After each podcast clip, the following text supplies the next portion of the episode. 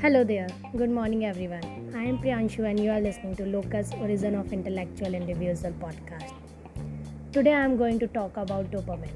Like, what is dopamine, what it does to our body, and why it is important to talk about it, and how one can increase the dopamine in the body.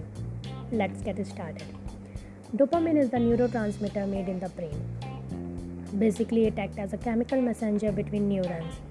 It released when our body is expecting a reward when we come to associate a certain activity with pleasure, mere anticipation may be enough to raise the dopamine levels. Talking about what actually it does to our brain and why it is necessary to know about it is like that. As I already mentioned that dopamine plays important roles in executive function, motor controls, motivation, arousal, reinforcement, etc. Dopamine exists in both right and left side of the brain sending various signals throughout the body. Generally, we assume that the higher the dopamine levels, the better. But the key is to maintain a healthy dopamine balance because dopamine influences everything from our movement to sleep to our memory and our attention. If your dopamine levels are low, you could experience wide range of issues such as loss of balance, muscle cramps, low energy, weight change, anxiety, mood swings, etc. However, when you have a high level of dopamine, you could experience anxiety, agitation, high sex drive, high productivity, stress. I know. Now you are thinking how we can increase the dopamine level in our body.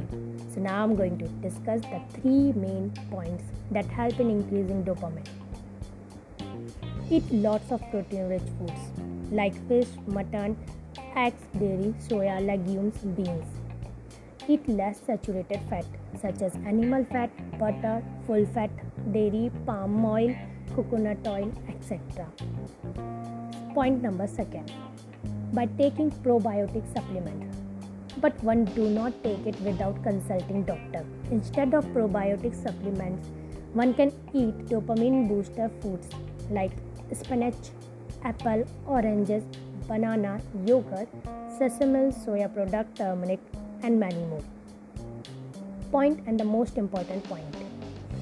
Number third exercise.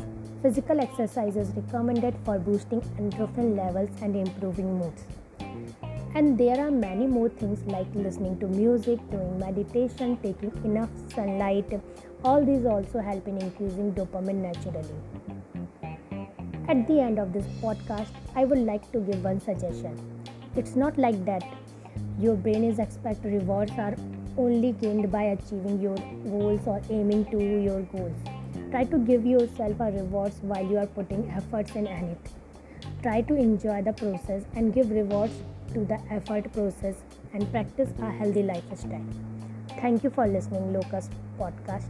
Have a nice day. Bye bye.